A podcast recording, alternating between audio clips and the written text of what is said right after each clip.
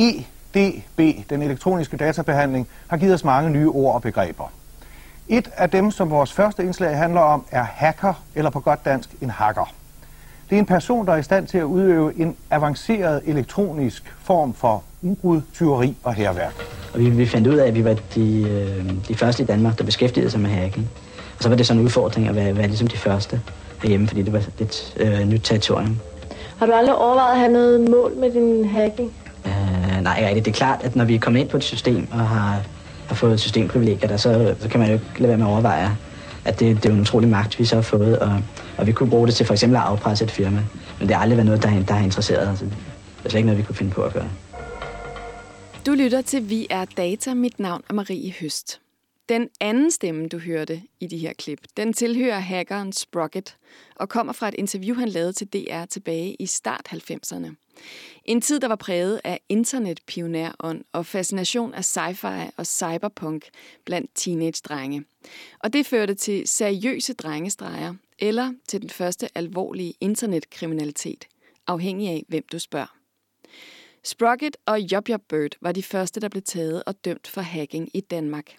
Og jeg får besøg af ham, som i medierne blev kaldt hackerjægeren, nemlig Jørgen Bo Madsen. Jørgen arbejdede dengang med IT-sikkerhed på UNIC, Danmarks EDB-center for forskning og uddannelse, og udviklede et avanceret apparat til at opspore og afsløre blandt andre Job Bird og Sprocket.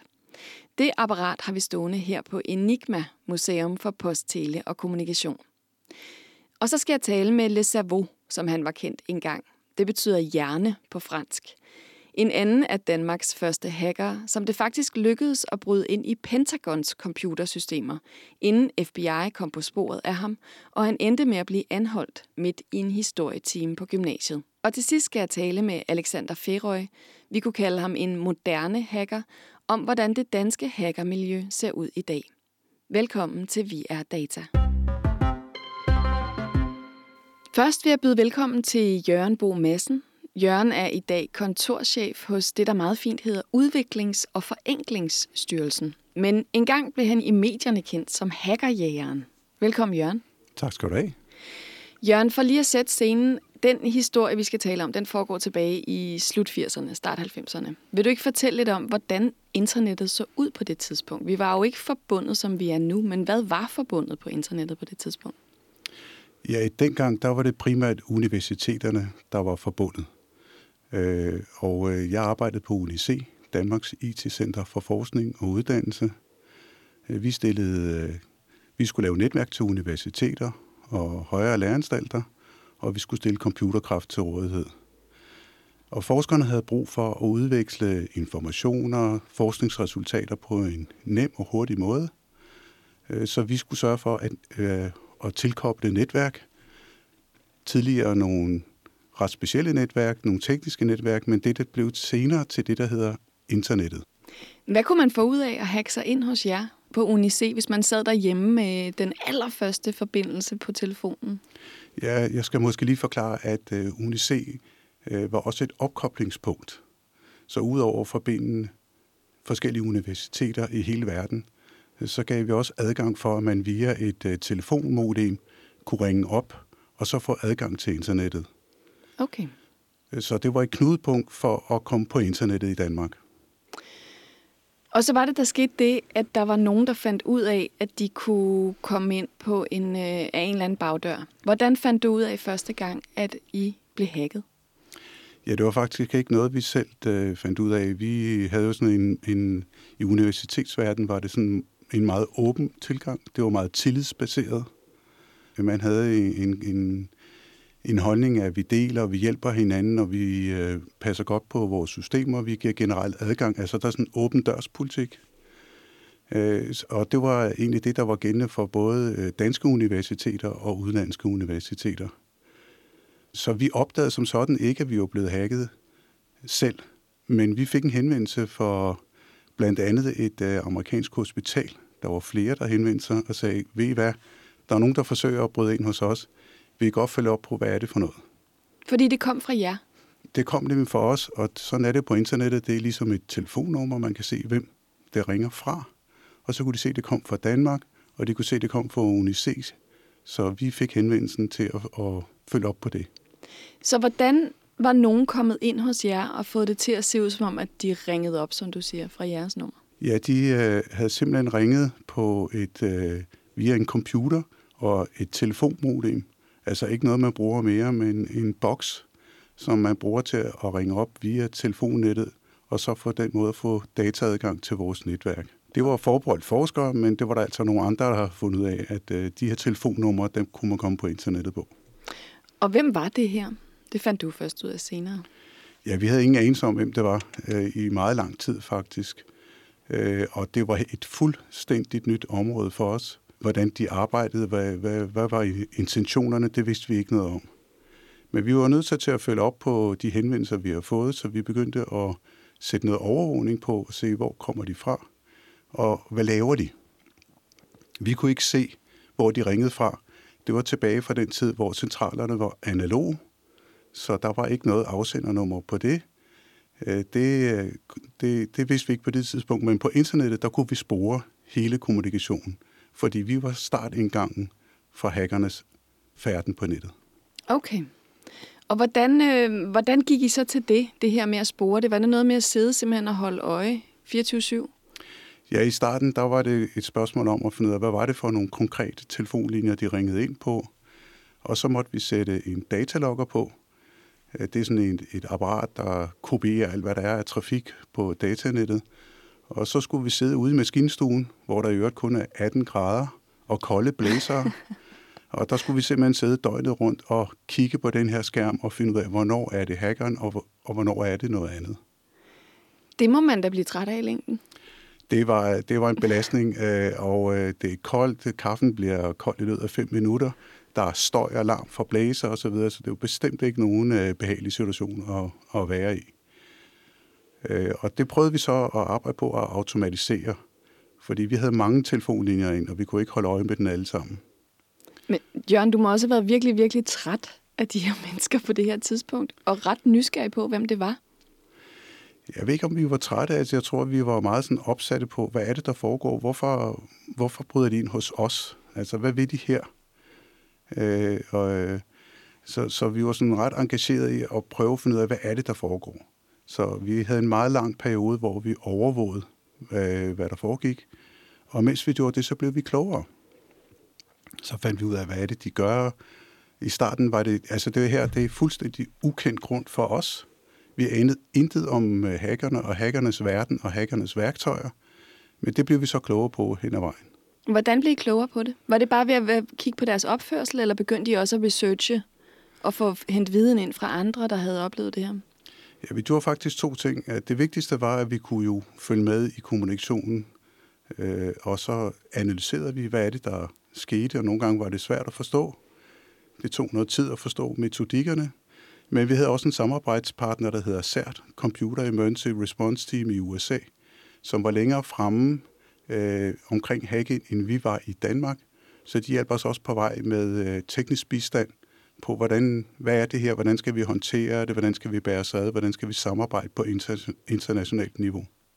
Og når du siger holder øje, er det så at holde øje med, hvor det er, de prøver at komme ind hen? Er det blandt andet det, man holder øje med? Ja, altså i og med, at øh, de øh, koblede op på UNIC, på vores modempulje, så kan man sige, det er indgangen. Så når vi har indgangen i en lang kæde af computersystemer, de går igennem, så har vi altså fat og kan se alt, hvad der foregår.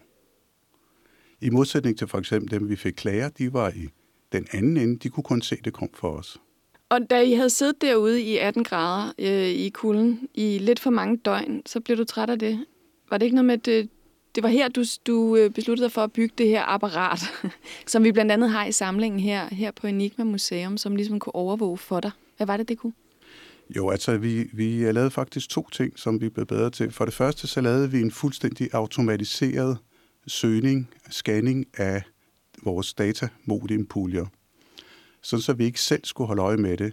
Og det vækker jo også nogle minder tilbage på NSA's tid, Altså, vi søgte efter nogle nøgleord, som vi vidste, hackerne bruger. Det kunne være et, øh, en bestemt brugeridé, det kunne være et program, de brugte. Og hvis det program fremtrådte, så sagde søgefilter, nu gemmer vi hele den her kommunikation, der er foregået.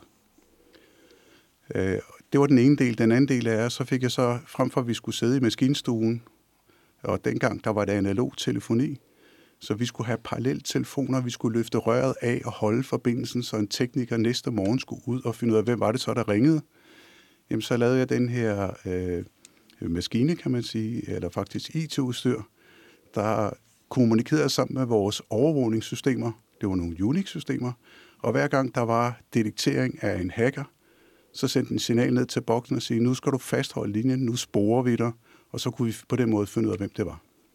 Og gjorde den også noget? Viste den det sådan, altså den lampe, der lyser, eller så I var bevidste om, hvad der foregik? Ja, der var både nogle fysiske lamper, der, der lyste op, så vi kunne med det samme se, når der var, om jeg så må sige, øh, en fangst. Øh, men vi havde også alarmering på skærmen. Jeg havde en skærm stående hjemme i mit soveværelse til min kones store fortrydelse, som bipede det i tid og utid med det ene og det andet. Det var jo ikke sådan 100% rigtigt hver gang, det skulle stadigvæk analyseres. Øh, men vi var simpelthen bare nødt til at være på hele tiden for at gøre vores bedste. Og så det faktum, at hackerne, de arbejdede jo ikke om dagen, de arbejdede om natten. Ja, så det gik ud over din nattesøvn. Øhm, hvornår fandt du ud af, hvem det rent faktisk var, I havde jaget i al den tid? Jamen, det fandt vi jo faktisk først ud af, øh, da vi kontaktede politiet, og, øh, og det i sig selv var også en stor udfordring. Altså, vi kendte kun deres uh, nicknames, altså vi kendte kun deres dæknavne. Som var? Blandt andet Yubu Birds, Brocket, mange andre. Så det var det eneste, vi kendte, indtil vi havde identificeret telefonlinjen og hvem der var i den anden ende. Uh, og vi var nødt til at gå til politiet, og politiet siger, at det her har vi aldrig prøvet før. Uh, hvordan skal vi gribe den an? Øh, hvad er lovgivningen på området? Jamen, der er ikke noget lovgivning på området. Så hvad kan vi så gøre? Jo, vi tror, vi kan. Vi har en, øh, et lovforslag, der er i, om jeg så må sige, i test, som handler om chikane af kvinder. Jeg tror, vi kan kalde det her telefonchikane. Så kan vi få en kendelse, og så kan vi begynde at, at øh, få, få aflyttet og få oplyst, hvem der er i den anden ende. Og først da kom der navne på. Okay, så de blev simpelthen faktisk opdaget, fordi man kaldte det telefonchikane på det tidspunkt? Ja, det var den lovgivning, der blev brugt på det andet tidspunkt. Hvad var du bange for, at de rent faktisk kunne gøre, når de var inde i, i jeres systemer, gennem jeres systemer? Altså, jeg, jeg, jeg tror, man skal se det sådan, at øh, det, at nogen bryder ind, det, det er lidt den samme følelse, man har, som hvis nogen bryder ind i ens hjem. Altså, hvad har de lavet? De har måske ikke nødvendigvis lavet noget, men man ved det jo ikke. Så det hele det her ubehag ved, at nogen har været inde og rode i mine skuffer og mit hus. Hvad er der sket? Øh, det ved vi ikke. Og hackerne havde også været mange andre steder end hos UNIC. De havde været på nogle private virksomheder, hvis navne vi ikke skal nævne. Øh, og det, det vidste vi jo ikke noget om. Der var vi så bare så heldige, at øh, vi fik en aftale med, med de daværende advokater, Øh, og dem, der skulle behandle sagen hos politiet, fordi politiet kendte intet til det her. Altså, de havde ingen kompetencer på området. Så vi fik lov at se alt det materiale, der lå på hackernes PC'er. Og det var altså guld værd.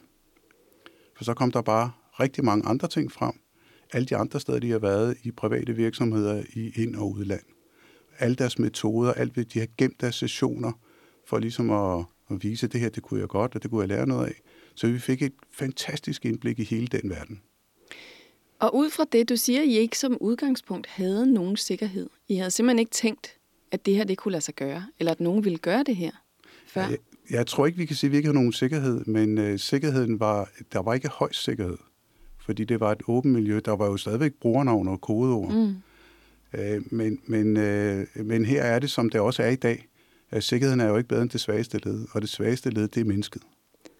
Og mennesket vælger svage kodeord, Øh, og hvis systemerne ikke blokerer efter tre eller fem fejlforsøg på at logge på, men tillader, at man kan blive ved, jamen så kunne hackerne jo sidde og gætte løs på, hvad kunne det her kodeord må være, indtil de får adgang. Og de var meget tålmodige.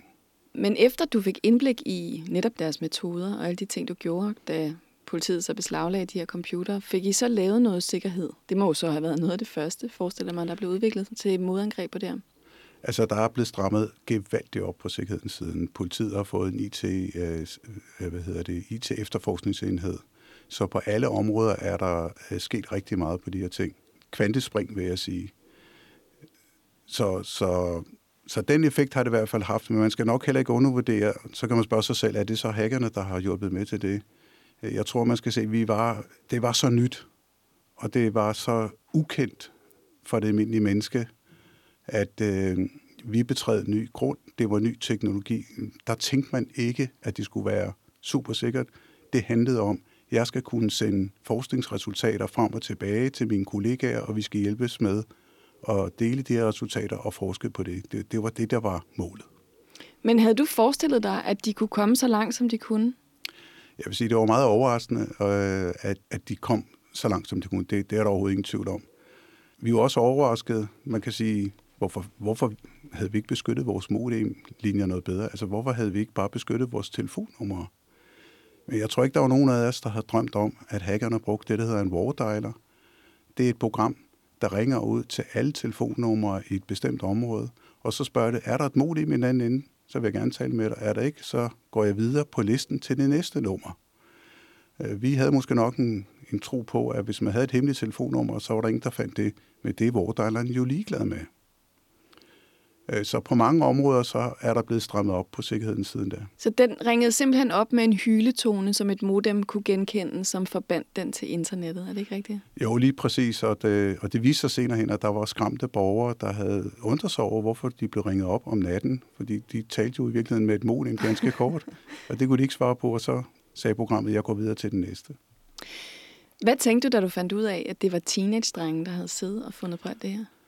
Jamen, jeg ved ikke, om jeg tænkte, om det havde noget med alder at gøre. Øh, jeg, jeg tænker, vi var, vi var opsat på, at øh, vi følte os krænket. Vi vidste, at der var private virksomheder, der også var involveret.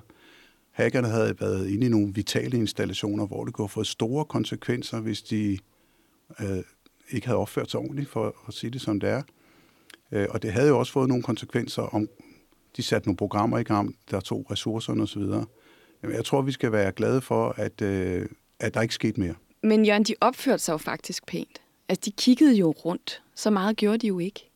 Kan man ikke kalde det drengestreger? Eller hvad tænker du? Nej, det synes jeg ikke. Altså, man kan sige, øh, jeg, synes, jeg, jeg synes, vi kan prøve at kigge lidt på, hvad, hvad vil du sige til, hvis nogen gik ind i dit hjem og siger, jamen, jeg, jeg gør det jo bare for at hjælpe dig, for at sikre, at du har gode hasper på, og så skriver jeg lige en sted til dig, at du ikke har styr på sikkerheden, eller hvad det nu er. Altså, hvordan vil du føle det med det? Hvordan vil en privat virksomhed have det med, at der er nogen inde og kigge på fortrolige dokumenter, og så siger de, jamen jeg opfører mig ordentligt. Kan vi stole på det? Er der tillid til det? Altså, sådan, sådan fungerer det jo ikke. Øh, så det er jo sådan lidt en, en lidt naiv tankegang at sige, jamen jeg opfører mig altid ordentligt, og det kan I godt stå på, give mig bare adgang, og lade være med at restforfølge mig. Øh, det, sådan virker det ikke i samfundet. Det er det ene. Det andet er, at det kan godt være, at de her hacker opført sig ordentligt. Men i dag, der er alle på internettet, og i dag, der er kriminaliteten, der tidligere var ude på gaden, flyttet ind på nettet. Så det er nogle helt andre personer, det er nogle helt andre motiver, det er noget helt andet, der sker i dag.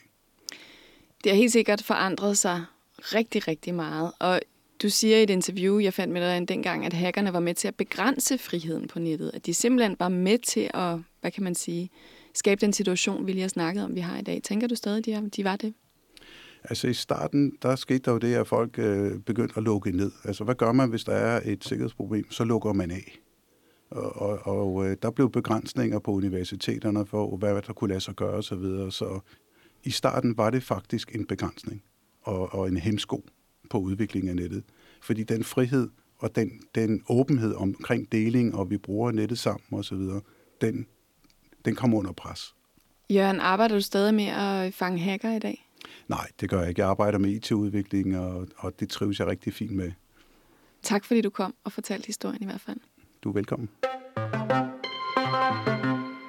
Du lytter til Vi er Data på Radio Loud. Mit navn er Marie Høst. I dag taler vi om Danmarks første hackere, om internettet før IT-sikkerhed rigtig var en ting, og hvordan hacking-begrebet har ændret og udviklet sig til i dag.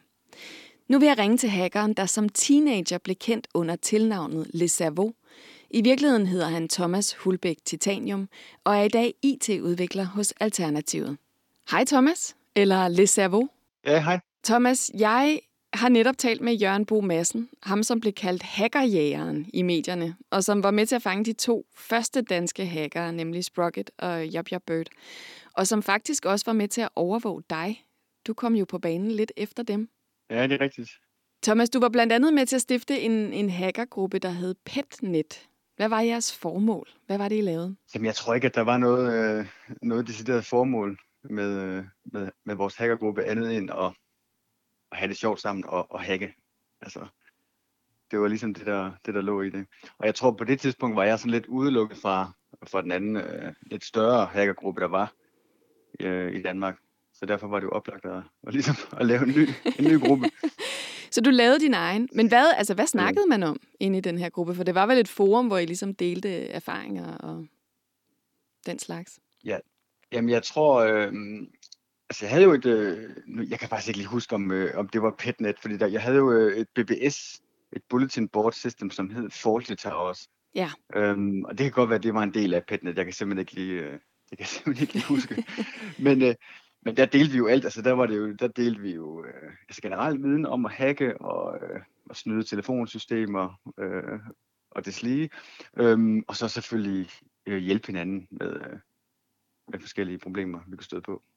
Og hvordan kom du i gang med det her, helt fra starten? Jamen, jeg kom i gang med det ved at, at støde på nogle sådan helt almindelige af de der BBS'er, der var øh, på de tidspunkter. Og BBS'er, bare lige igen, det er sådan et sted, hvor man, altså lidt ligesom et chatroom, kan man sige det? Ja, altså det er jo egentlig bare, øh, jamen, et, altså i dag vil det nok være et forum, Ja. øhm, hvor man kan kommunikere med andre, men, men hvor der ligesom kun kan være én på ad gangen. Altså du ringer bare til en computer, og typisk så var det øh, altså en computer, der havde en telefonlinje. Du ringer til den, og så kan du kommunikere med den og hente de informationer, der ligger på den computer. Ja. øh, og, og så chatte med den ene person, der ligesom er der. Der var så nogle større øh, BBS'er øh, dengang, som, som havde flere telefonlinjer, øh, som handlede om generelle ting. Altså helt almindelig musik og sport og hvad det nu ellers skal handle om. Men som der var et lille overlap over til, til noget med hacking. Og det er der, jeg blev introduceret øh, til hacking. Og så fandt jeg så andre øh, sådan hacking øh, generaliserede øh, BBS'er derfra. Og hvorfor var det, du overhovedet var på internettet på det her tidspunkt? Det var jo ikke overhovedet alle, der var det. Ej, og det var heller ikke internettet, de der BBS'er. Det var bare altså, computer, der snakkede sammen en til en. Ja. Men derfra var det, at jeg, at jeg fandt internettet, da jeg begyndte at, øh, at hacke. Fordi det var jo ikke, altså, det var, næst, det var kun universiteterne nærmest, der, eller større virksomheder, der var på internettet. Fordi det var ekstremt dyrt overhovedet at få en, en internetforbindelse. Og var I bevidste om, at I var nogle af de første danske hackere? Ja, det har vi jo nok været bevidst om. Altså, jeg kendte jo godt historien om, om YouTube Bird og, og Sprocket. Men det var ikke noget, som, jeg, som vi gik og, og tænkte over øh, til daglig. Og hvad tænkte du om dem? Altså, var du imponeret over dem? Jeg var imponeret over, hvad de havde opnået. Det var helt sikkert. Og hvad handlede det så om for dig? Handlede det om at nå længere end de andre, om status, eller var det sådan udfordringen i de her, det her med at komme ind? Det var helt sikkert to delt. Altså, det ene var udfordringen med, om kan det lade sig gøre at komme ind her. Øh, sådan den tekniske udfordring i det. Ja. Og det andet var også, altså, jeg havde en eller anden trang til at finde hemmelige, hemmelige oplysninger. øh, specielt om, øh, altså nu havde jeg jo læst noget om, øh, om at Pentagon kunne skjule nogle ting om nogle aliens og nogle UFO'er og så videre. Øhm, og i mit barnlige sind, så tænker jeg, jamen det er jo, altså det er jo noget, som verden skal, skal vide noget om. Og måske kunne jeg, kunne jeg få fat i det. Og det var ligesom det, der startede øh, de øh, hacking øh, indbrud, jeg havde i de militære systemer. Ja, det var jo nemlig rimelig øh, imponerende, har jeg lyst til at sige. Altså, at du kunne, fordi du, du havde lyst til at finde ud af, om FBI skjulte UFO'er, så besluttede du dig for at komme ind i Pentagon og lykkedes faktisk med det. Prøv, prøv at forklare, hvordan, hvordan griber man det an? Jeg, øh, ja, det er et rigtig godt spørgsmål. og, nu, og nu er det jo rimelig mange år siden efterhånden, så jeg skal, jeg skal gøre mit bedste for at forklare det. Men det, jeg, jeg stødte på en, øh, altså i dag vil det helt sikkert blive betegnet som en konspiratorisk øh, tekst, skrevet af en eller anden øh, obskur person fra dengang, øh, som viste nogle adresser til, øh, altså nogle internetadresser til, hvor de mente, at de her militære systemer, hvor, øh, hvor der kunne være noget af det her information.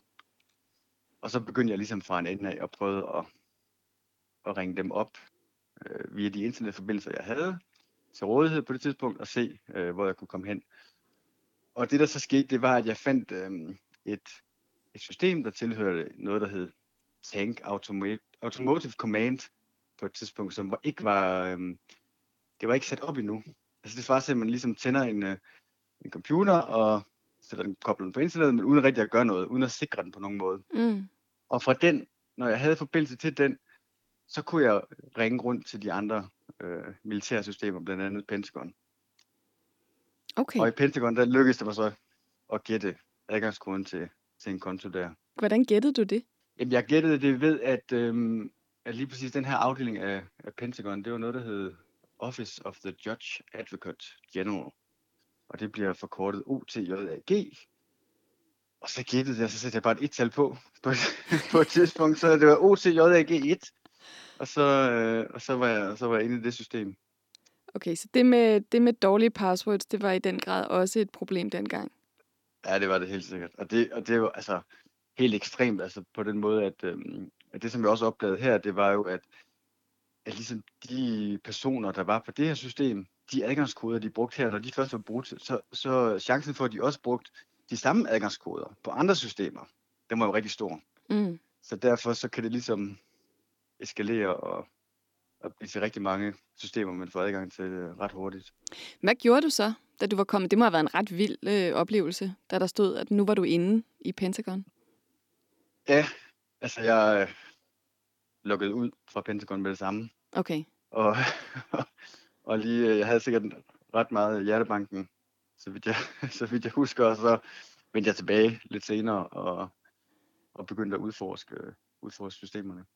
Og fandt du noget, som du gemte, eller fandt du noget, som du følte var relevant, eller hvordan, hvordan var fornemmelsen af at være derinde?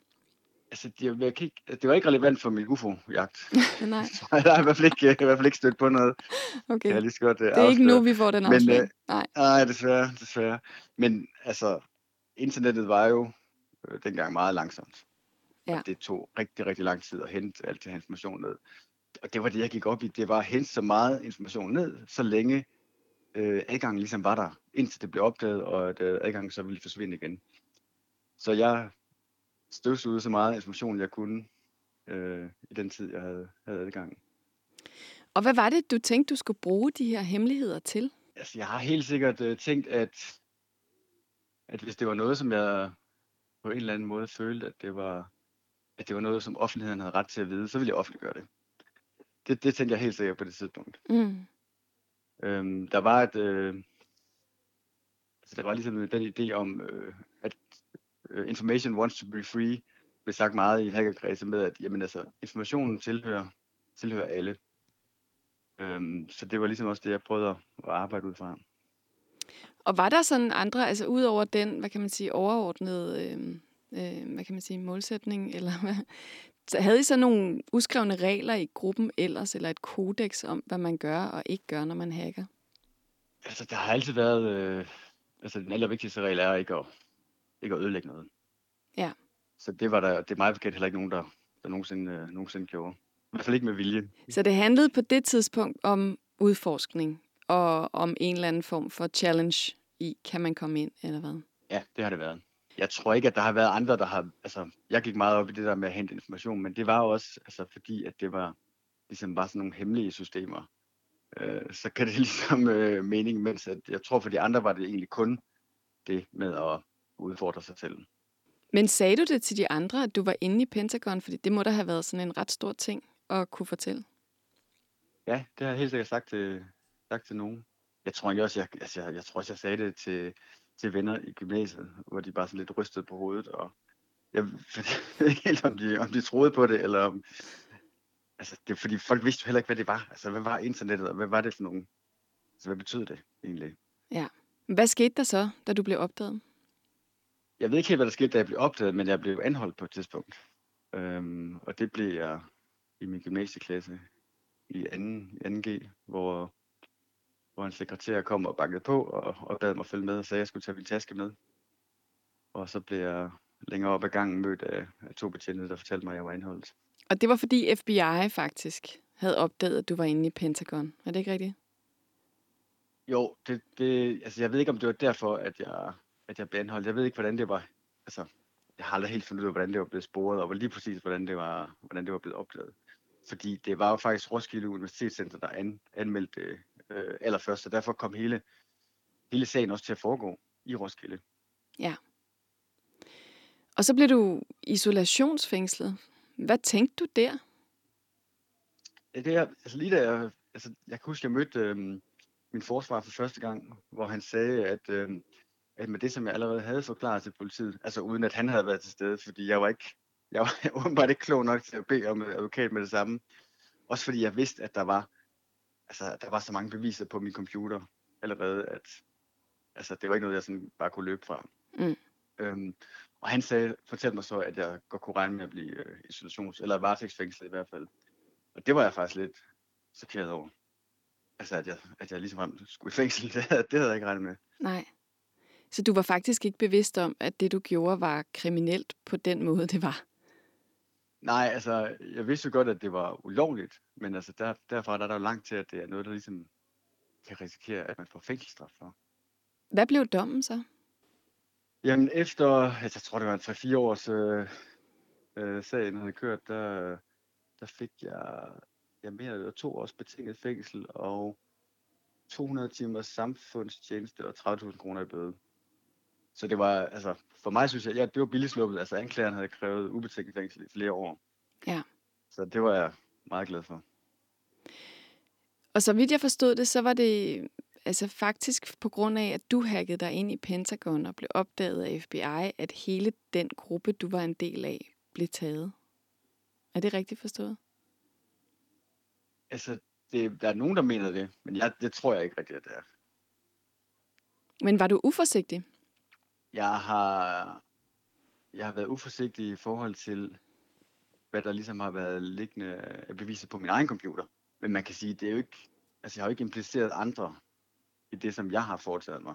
Grunden til, at de andre er blevet, øhm, er blevet fanget, det er jo deres eget. Altså det ligger ligesom på dem selv, i forhold til, hvad de har foretaget sig. Det er ikke sådan, at jeg har impliceret andre i de ting, som, som jeg har lavet. Men dybest set, så kunne de vel finde den, øh, den gruppe, I havde? Og så kunne man regne ud, at de andre også var hacker ud fra det, I snakkede Ja, men jeg tror mest, altså det, det, det, det, er, det er virkelig svært at svare på.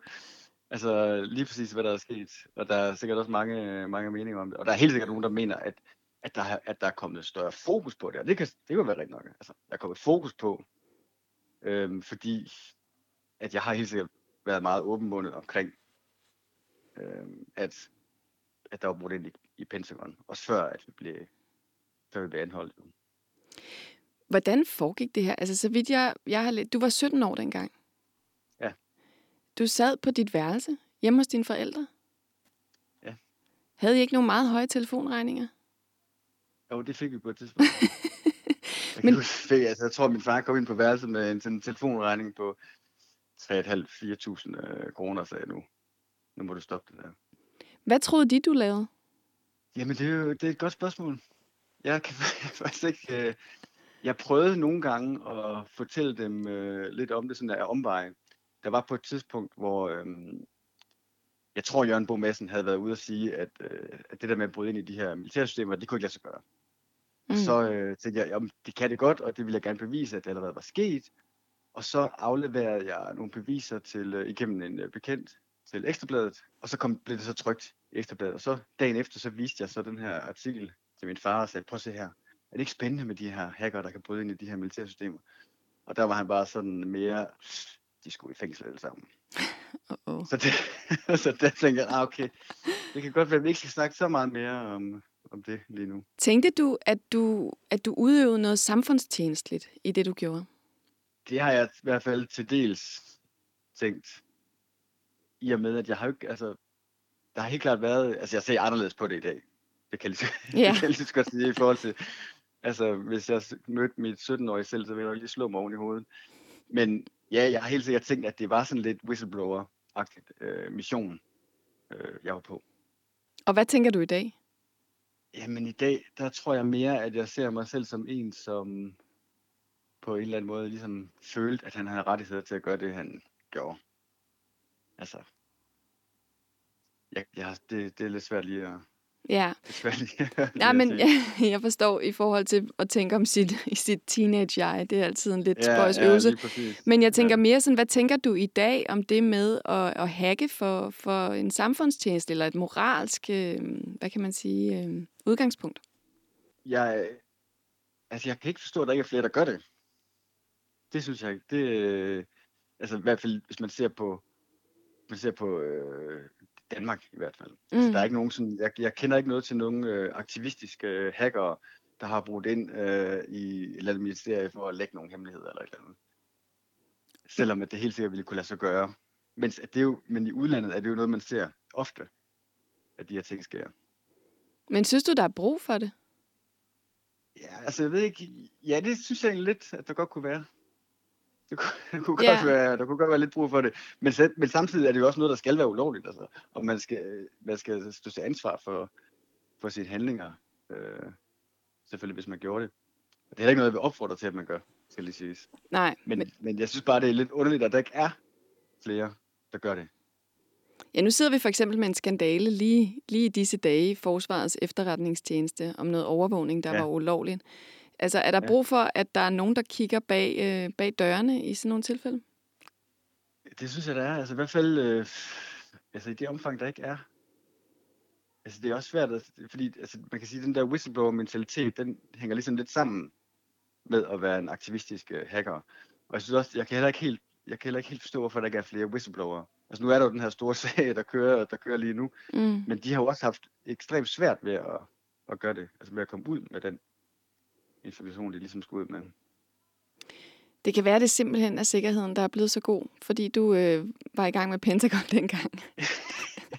det kan man håbe.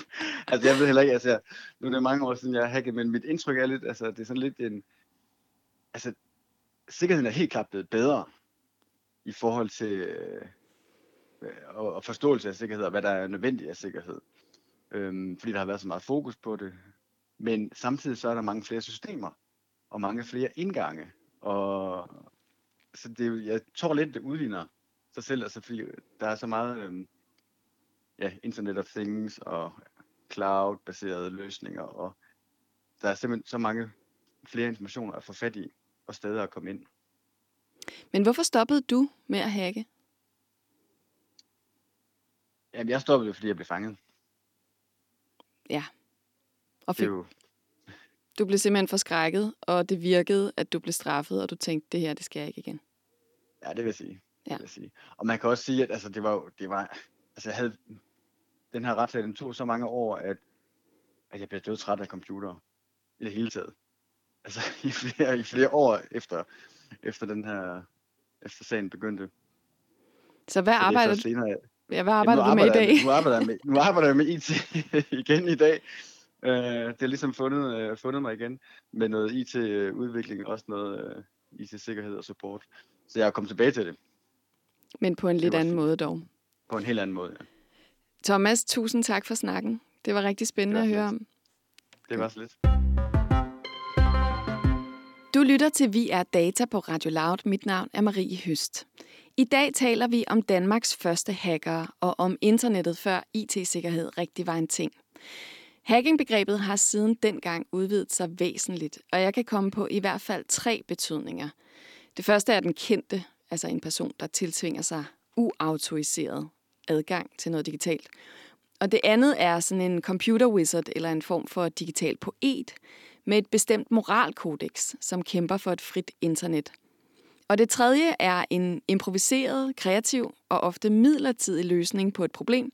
Det kan altså være noget helt analogt, som for eksempel at bruge en køkkenelastik rundt om benet til at holde bukserne ude af cykelkæden.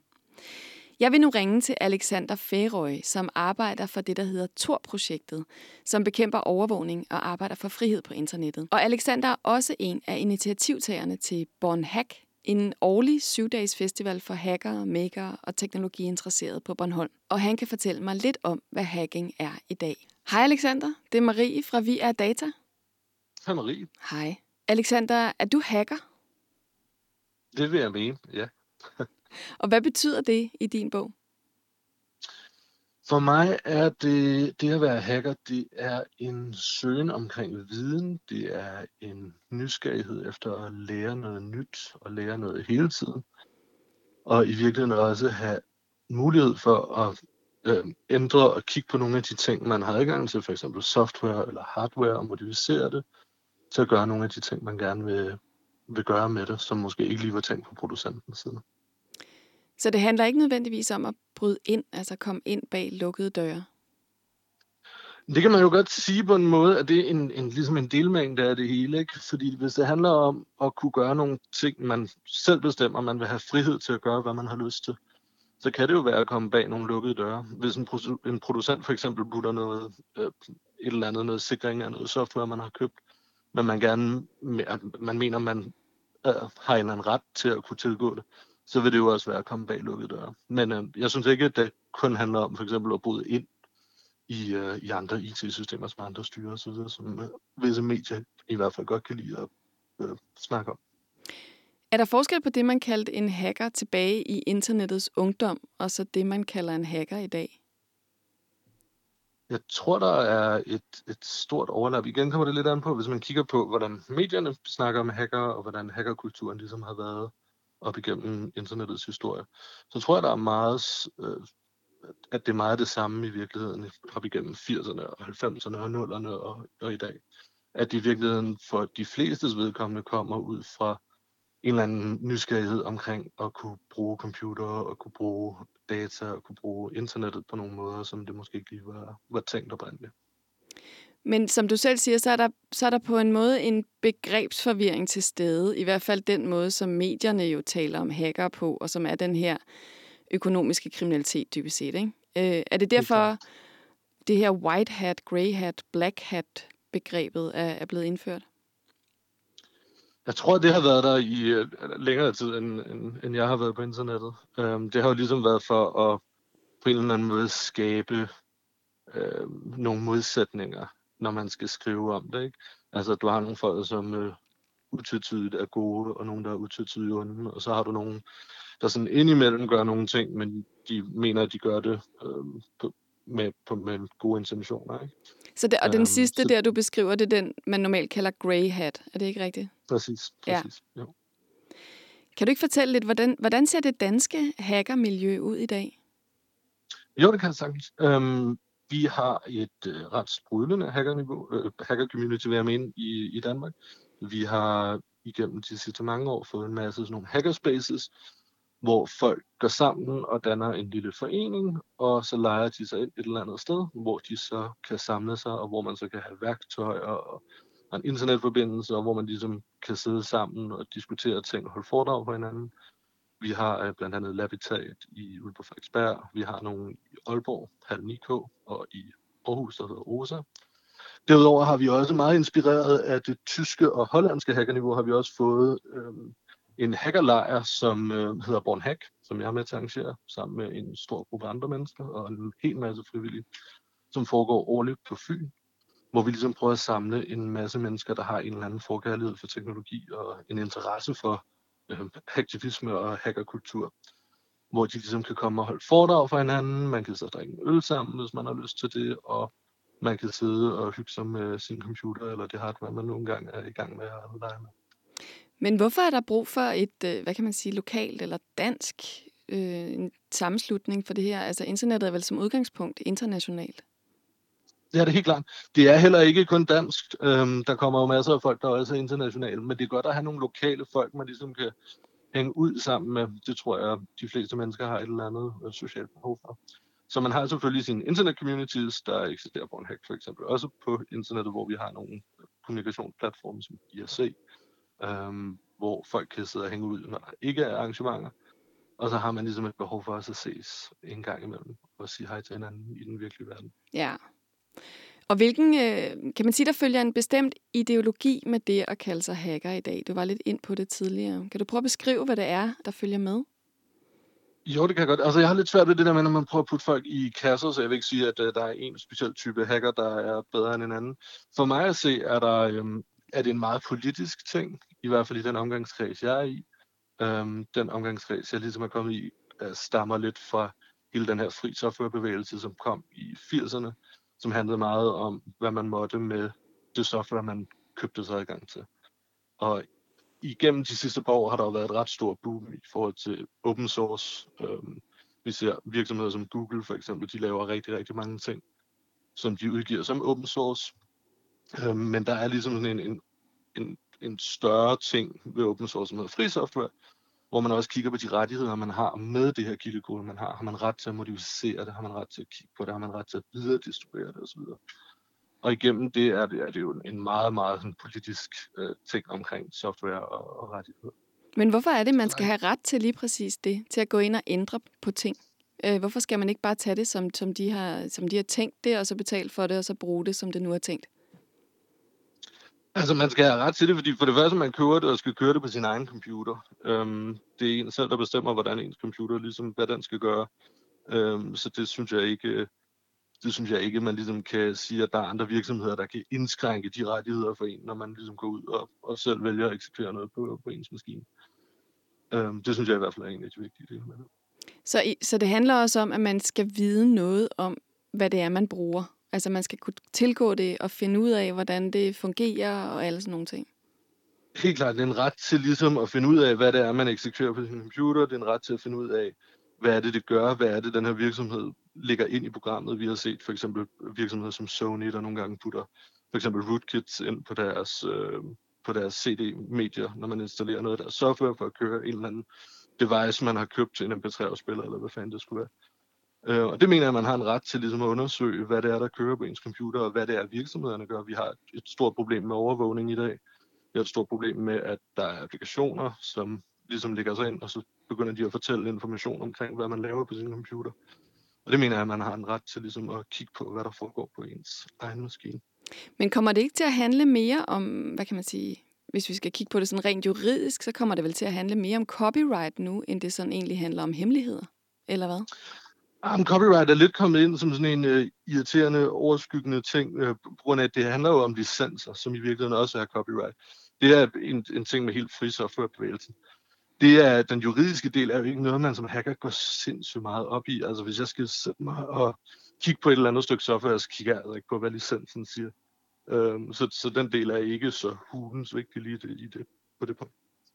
Nej, men det er stadig der, hvor, hvor det bliver ulovligt, hvor nogen vil sige, at det, det må man ikke. Og det bryder med right. straf, noget strafferetsligt, ikke? Ja, det, det ved jeg nu ikke helt. Jeg tror, der er rimelig stor konsensus om, du for eksempel har lov til at reverse engineer ting, du får adgang til osv.